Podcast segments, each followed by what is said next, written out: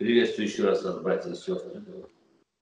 И мы сейчас с вами будем рассуждать о том, как нам правильно и благочестиво жить в этом мире. Как нам не делать ошибок. Мы люди, мы можем ошибаться, а нам нужно не ошибаться, нам нужно правильно поступать, нам нужно делать все, чтобы было свидетельство о нас хорошее, чтобы Господь был доволен, чтобы церковь возрастала, и мы оказались непоколебимыми в этом греховном и развращенном мире.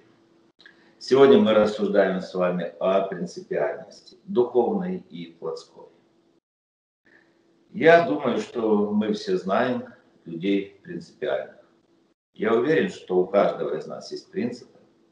Есть принципы обязательные, есть принципы которые описаны для нас в Библии. Есть принципы, которые себе сам человек установил в своей жизни. Вот это он будет делать, а этого он делать не будет ни при каких условиях. Что же такое принципиальность?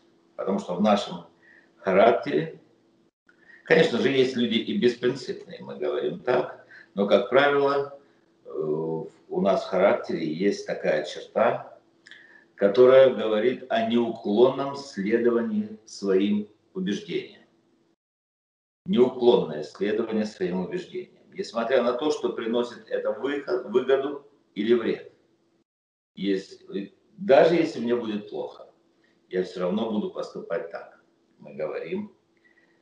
И было время, когда принципиальность ценилась и очень ценилась.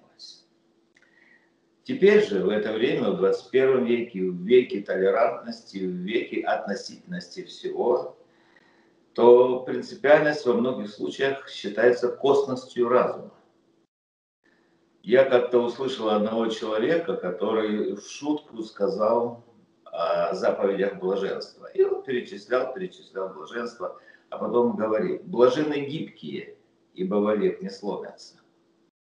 То есть нужно быть гибким нужно быть таким человеком, который подстраивается под э, злобу этого дня. Жизнь многообразна.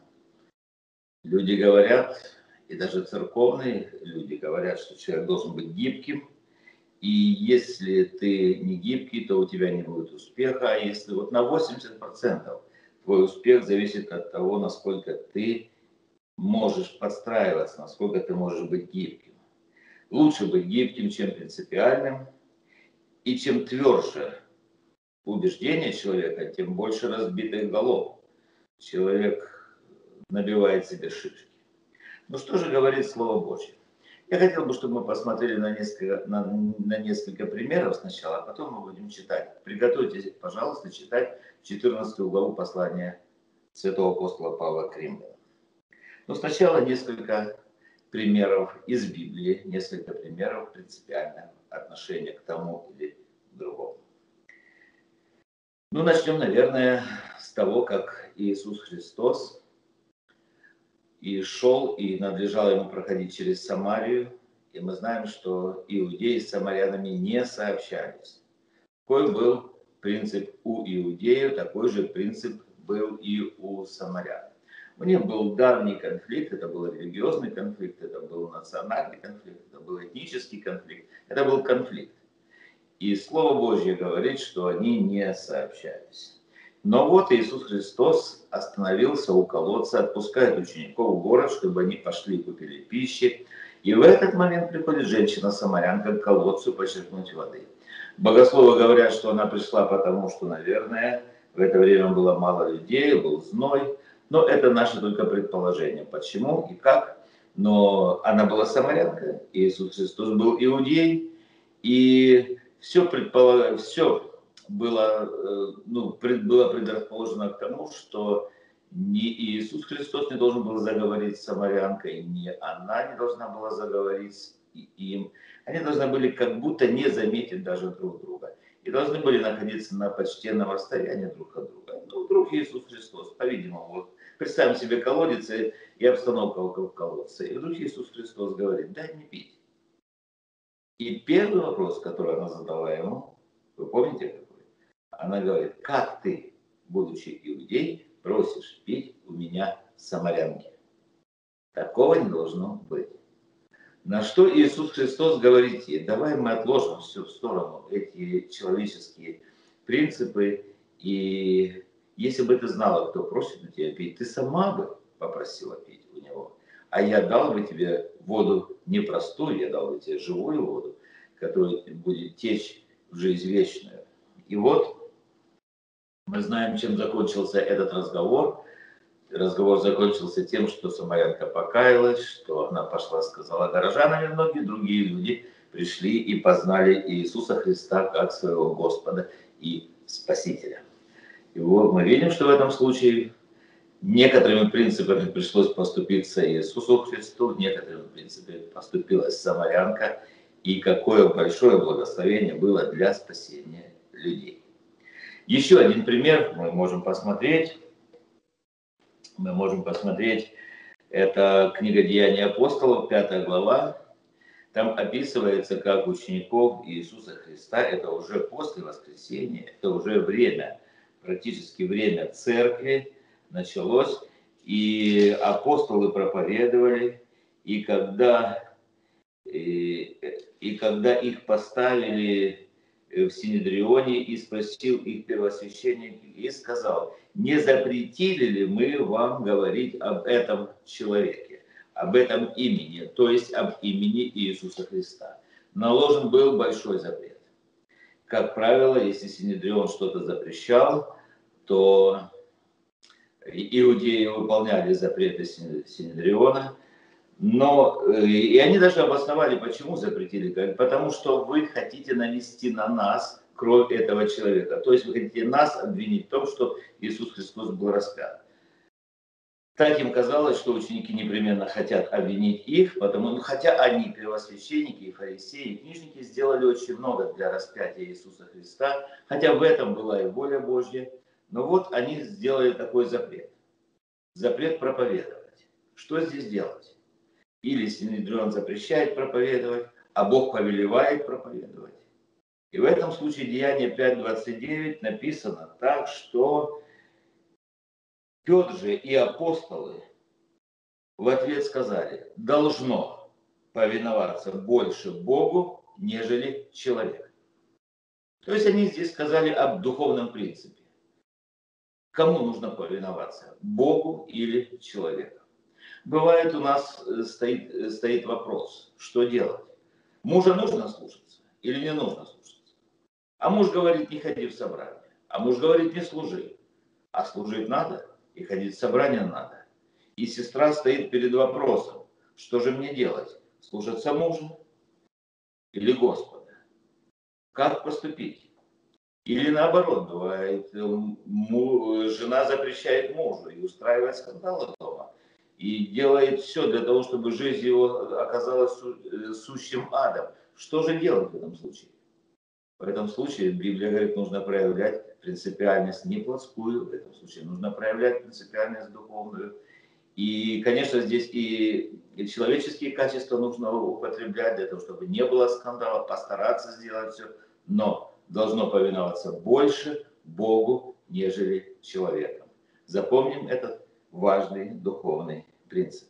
Если мы будем нарушать его, то будет катастрофа в жизни. Мы можем потерпеть кораблекрушение в вере. Апостол Павел однажды в послании Галатам говорит, что я не стал советоваться с плотью и кровью. Это тоже принцип. Я не стал советоваться, потому что я знаю, что Бог мне повелел это делать. И если я буду советоваться с плотью и кровью, то есть с людьми, с родственниками, да и сам с собой, со своей плотью, со своей кровью, я не смогу выполнить поручение Господня.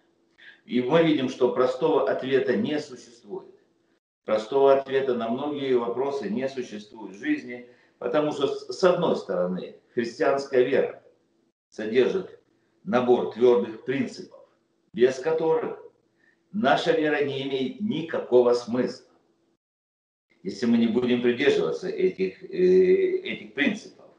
Ну какие же это принципы? Я постараюсь перечислить послушайте внимательно, мы должны свято верить. Мы должны свято верить в непогрешимость Писания. Мы должны свято верить в Божественную Троицу.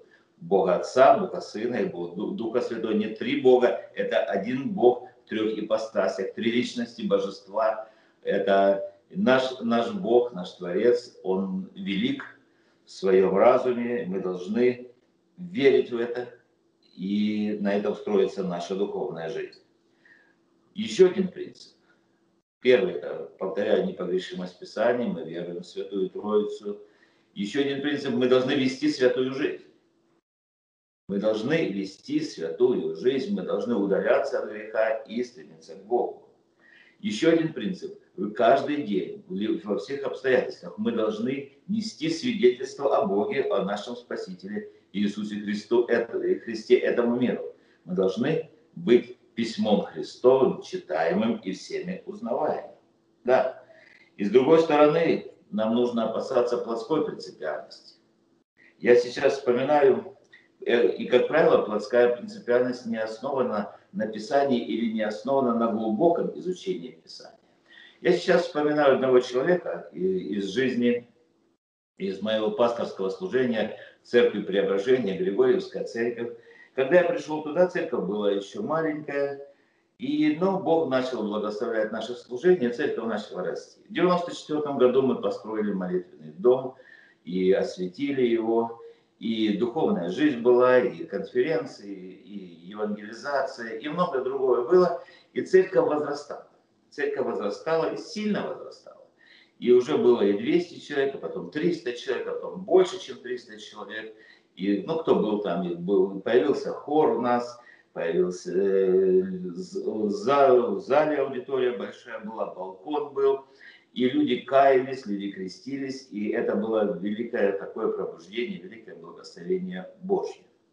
И вот, когда я шел туда на служение, меня пригласил Евгений Павлович Вершигора, благословенный человек, и мой отец, и они меня наставляли о том, что там есть, говорит, люди, которые э, сильные в вере люди. Они за Иисуса Христа страдали. Но они, у них есть некоторые взгляды, которые им кажутся важными, но они будут э, загвоздкой или мешать служению. Они, это люди абсолютно не гибкие. Вот в чем-то они были э, ну, столбы веры, а в чем-то это был такой вопрос, который э, ставил ступор. И вот один человек страдал за Христа, не один год провел в заключении, верующий Библию знал на память. Он цитировал главами, он цитировал главами Исаии, он цитировал главу, главами Иеремии, Бытие, представляете? И Иезекииля, этого трудного пророка, он цитировал главами. Он только выходил на кафедру, открывал уста свои. И так было и потом, вы знаете, ну, когда церковь была еще 50 человек, собиралась вечеря Господня. И мы ставили одну чашу и пили из нее все. Когда церковь стала 100 человек, одной чаши на хлебопреломление стало мало. И нужно было уже две чаши. А потом уже четыре чаши. И как только стало две чаши, этот человек перестал принимать участие в вечере Господней. И мы начали задавать вопрос, почему вы не участвуете в вечере Господней? Почему? Знаете, что он сказал? Он сказал, я не буду участвовать в вечере Господней, пока у вас будет две чаши. А сколько нужно? А нужна одна, написано. И чашу. Иисус Христос взял чашу. И мы объясняем человеку, что это было тогда, когда было только 12 учеников. А сегодня по всему миру, а и вот церкви большие, есть церкви по тысячу, по две, по пять тысяч церкви. Как же? Нічого слухати не буду. Одна чаша и все. Знаете, десятилетиями он не участвовал в вечере Господней, потому что в церкви было больше, чем одна чаша. Представьте себе, что было бы с этим человеком, если бы он увидел сейчас, когда во времена пандемии у нас для каждого индивидуальная чашечка. Конечно же, мы молимся о чаше служителей. Вот в это воскресенье, даст Бог, Леонид Леонидович будет молиться о чаше, и мы все будем причащаться к хлебу и вину. Но пришло время, и человек уехал в Америку. Он уехал в Америку и живет, э, жил э, долгое время в Америке. Семья благочестивая, все дети, внуки верующие. Огромная семья. Я как-то даже задавал вопрос, а как же там? как же там? Оказалось, что ему пришлось поступить со своим принципом. Это человеческий принцип, это неверный принцип. Это принцип основан или на неразумии, это принцип основан или на гордыне. Это, ну, на чем бы ни был основан этот принцип, мы понимаем, что есть принцип Божий, а есть принципы человеческие. И для этого Слово Божье говорит, о всем надобно судить духовно.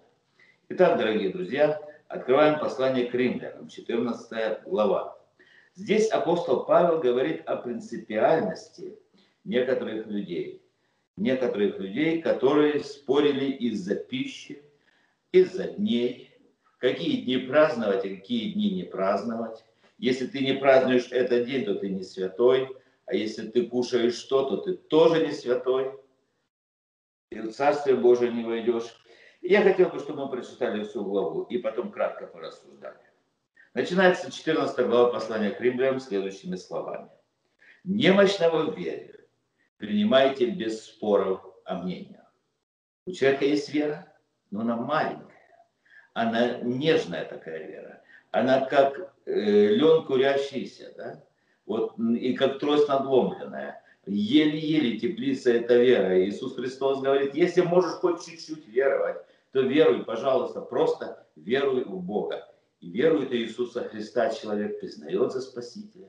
Но а дальше у него проявляются слабости. В вере нужно возрастать, вера должна укрепляться, веру нужно развивать. И мы знаем, откуда вера бывает. Вера от слышания, а слышание от Слова Божия. Чтобы вера наша, чтобы мы не были немощными в вере, нам нужно читать Святую книгу Библию, нам нужно приходить в собрание, слушать Слово Божье, внимательно, назидаться на святейшей вере, и тогда вера будет возрастать. Она, она будет даже больше, чем горчичное зерно. Хотя Христос говорит, что если будет хотя бы как горчичное зерно, то скажет горе, чтобы она поднялась и верглась в море и станет так. Второй стих. Ибо иной уверен, что можно есть все.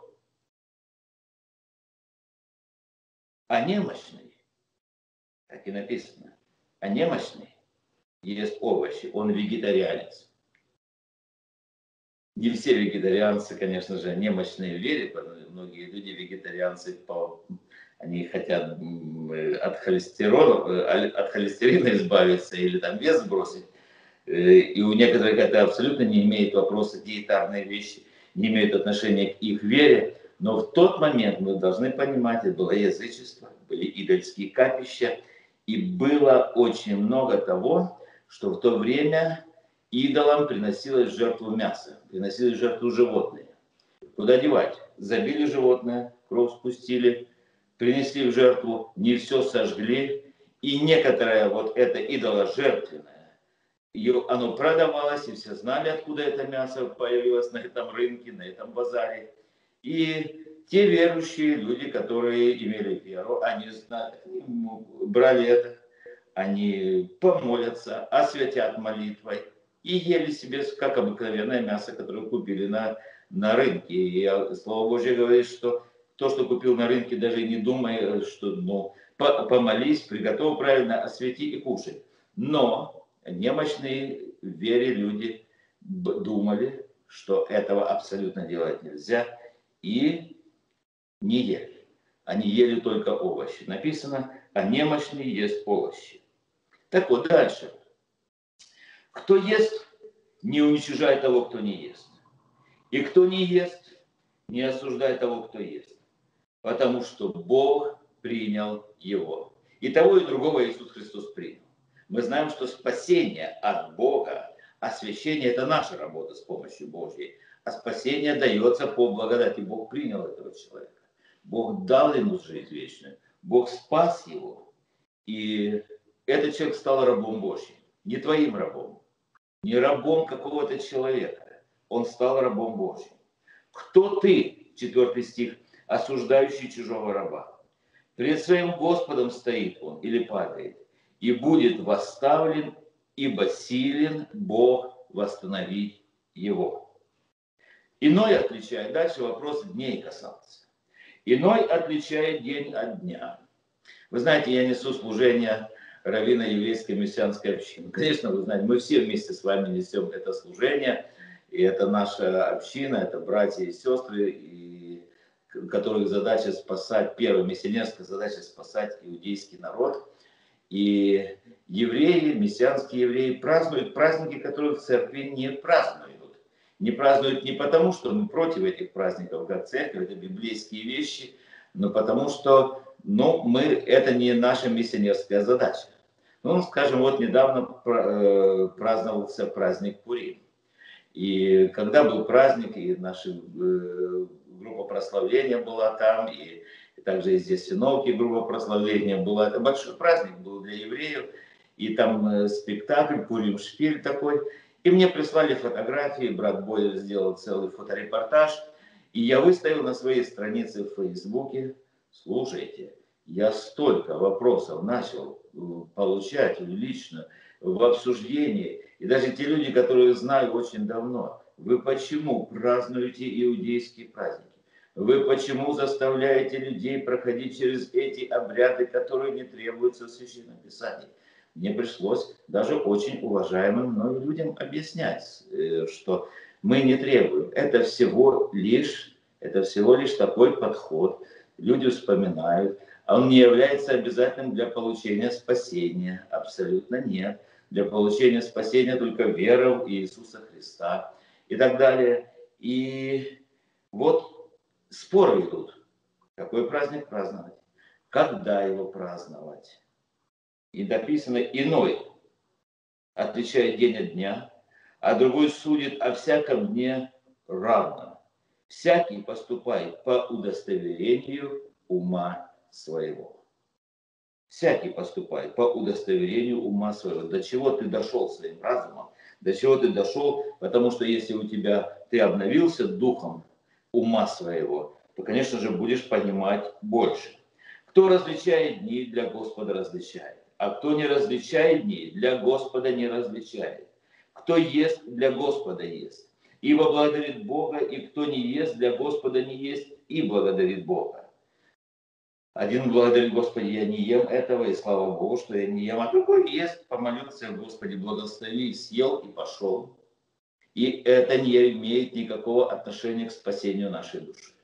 Абсолютно. Потому что э, однажды Господь Петру сказал, и это новозаветная реальность, что Бог очистил того, не почитай нечистым.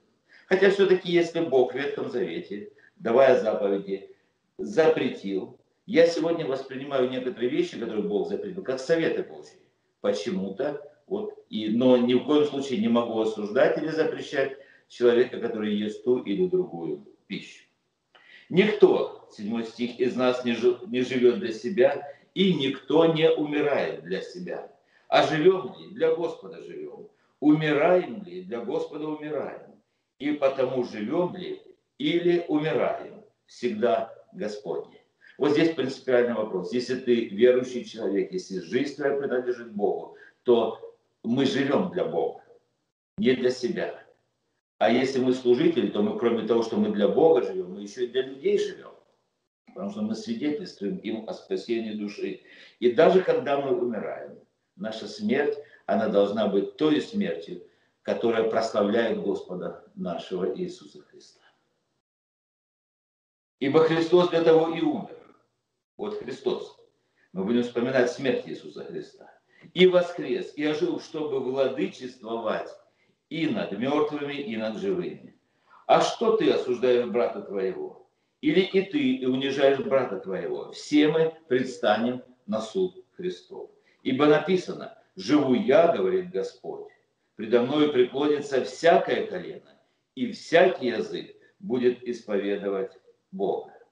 Мне вчера один брат, служитель, рассказал, пастор известной церкви, рассказал, говорит, опять же, о мессианском служении. И он рассказал такую вещь. Он говорит, я беседовал с одним человеком, даже крестили вместе некоторых людей из э, такого, так называемого в этом случае мессианского движения. И он говорит, когда мы начали молиться над крещенными, то предложили стать на колени. Знаете, что они сказали? А мы не станем на колени. Мы не становимся на колени. Почему? Да потому что мы, евреи, ни перед кем не станем на колени.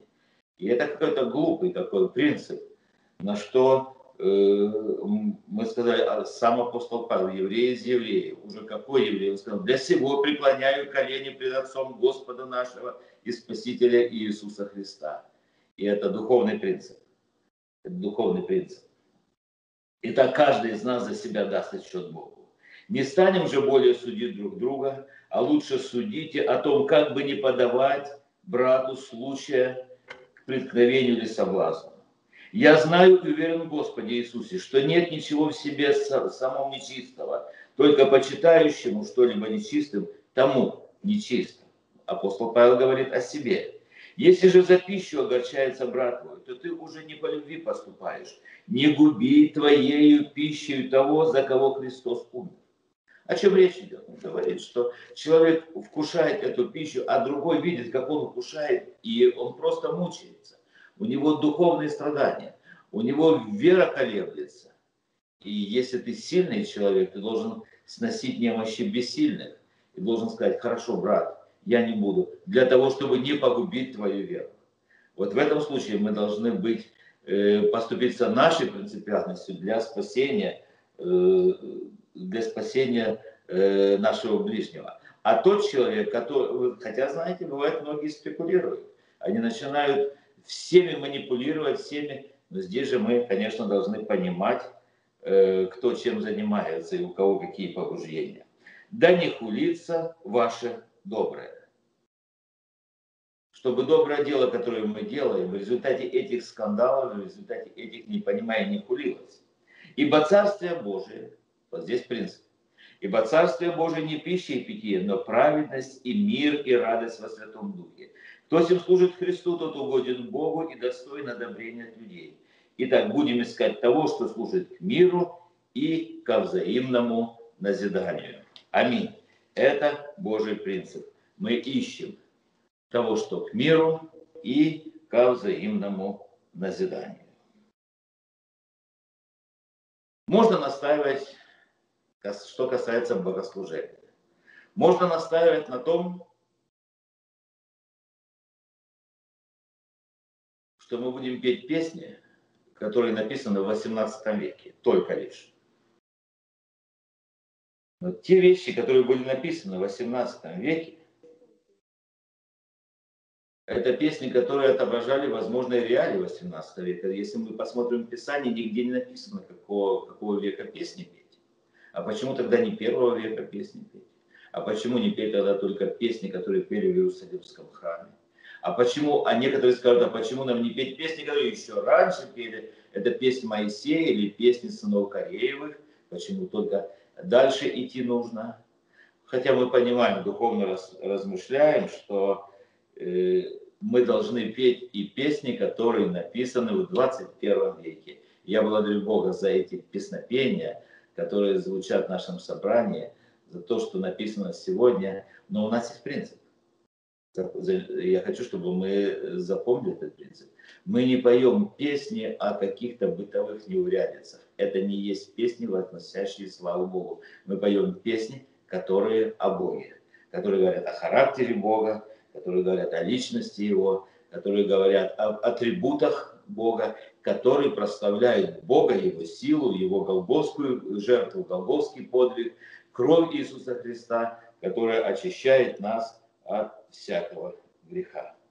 Вы знаете, некоторым людям нужно научиться различать голос собственного «я» от голоса Божьего. И вот когда у тебя говорит «я», то это ложный принцип. Когда у тебя говорит Божий принцип, Божий голос, Божья заповедь, когда в тебе говорит, тогда вот здесь нужно быть непоколебимым. Потому что плотская принципиальность, не духовная, а плотская, она обесценивает любовь. Если же я говорю языками человеческими и ангельскими, если я делаю то и то, и пятое, и десятое, если я такой принципиальный, а любви не имею, то имеет звенящий или кимвол звучащий. Потому что любовь является совокупность совершенства.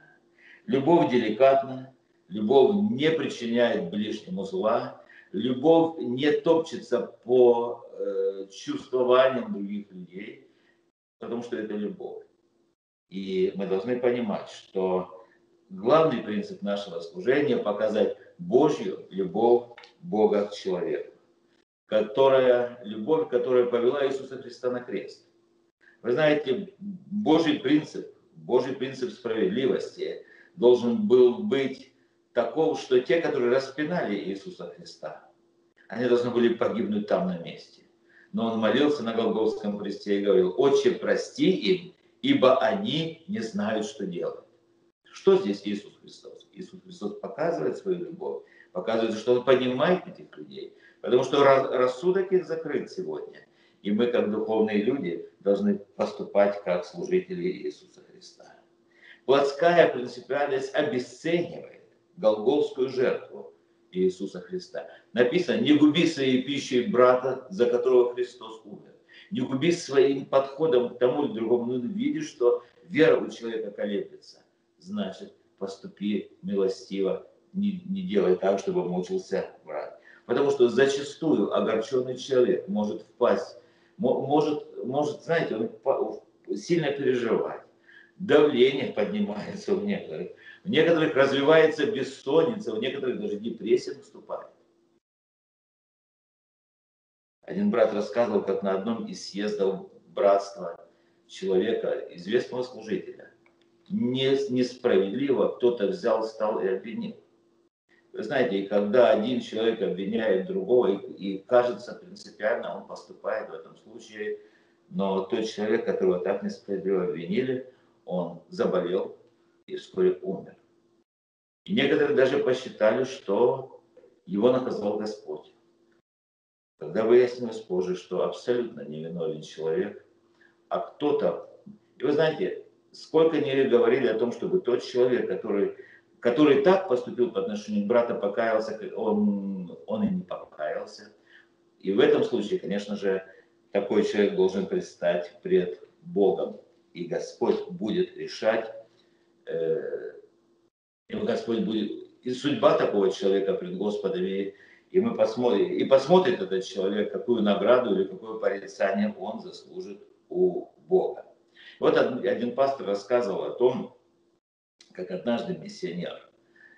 Слушайте, у меня есть друг, там все вы, вы знаете, его доктор Нидерхут. Он очень принципиальный человек.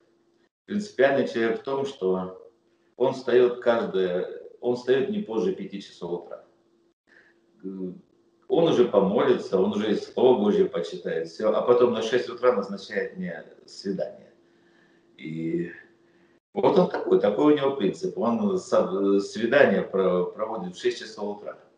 Он говорит, нужно решить все вопросы, а потом нужно еще с женой заниматься, потом нужно еще Библию читать, потому что много чего.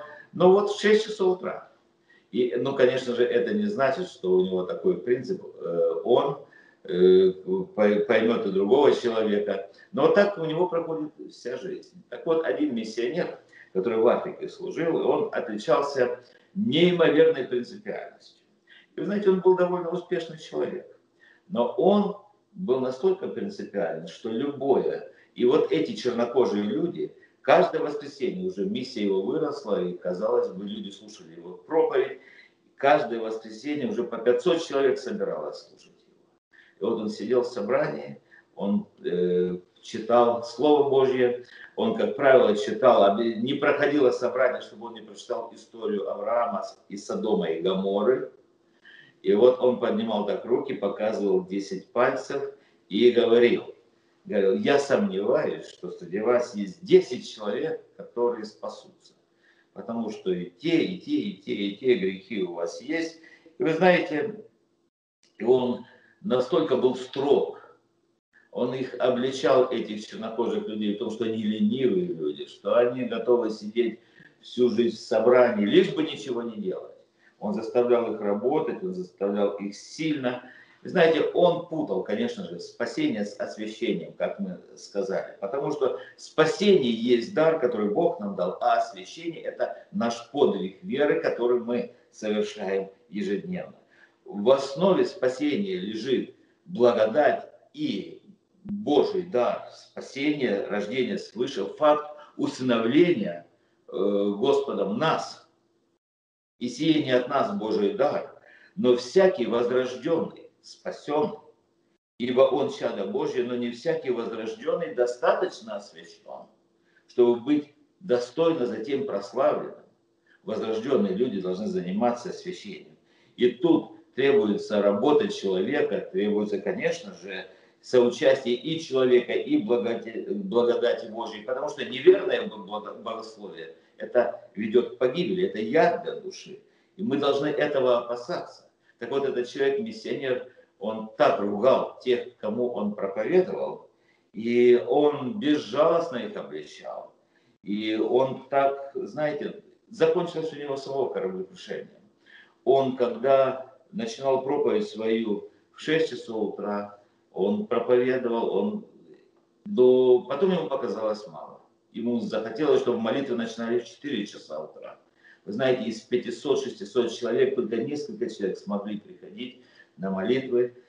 И он для того, чтобы в 4 часа утра молитвы, и он для того, чтобы молиться в 4 часа утра, для того, чтобы, а затем еще работать, для того, чтобы повысить работоспособность. Знаете что? Он попросил какое-то лекарство у врача, чтобы повысить, стимулировать свой организм к работоспособности.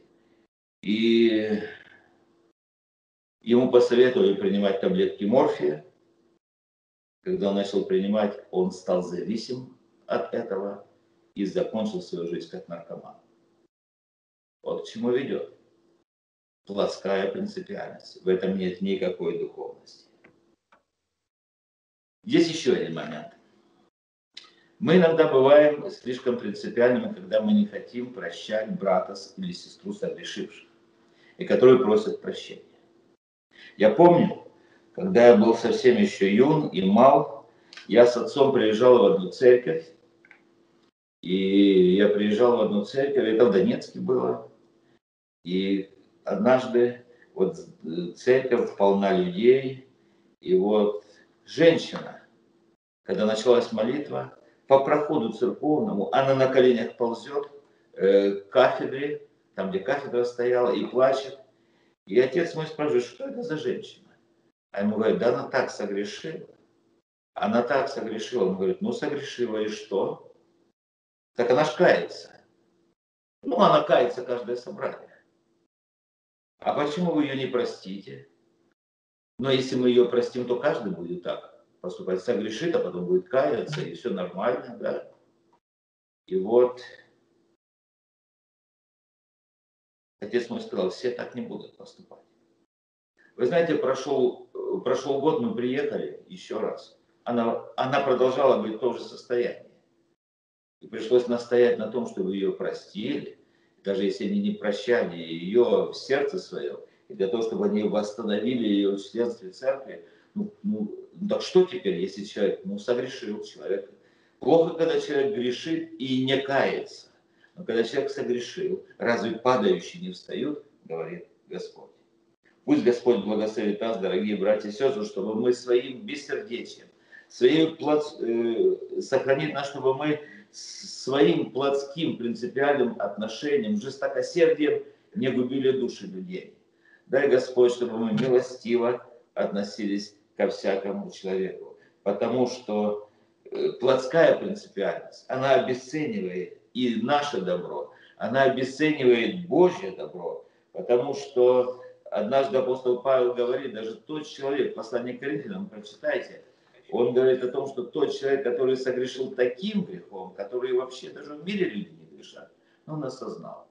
Он потом покаялся. Он потом идет. А они не прощали его. И он говорит, что нужно бы было простить этого уже человека. Дай Господь, чтобы мы понимали, что Царствие Божие, братья и сестры, Царствие Божие, не пища и питье.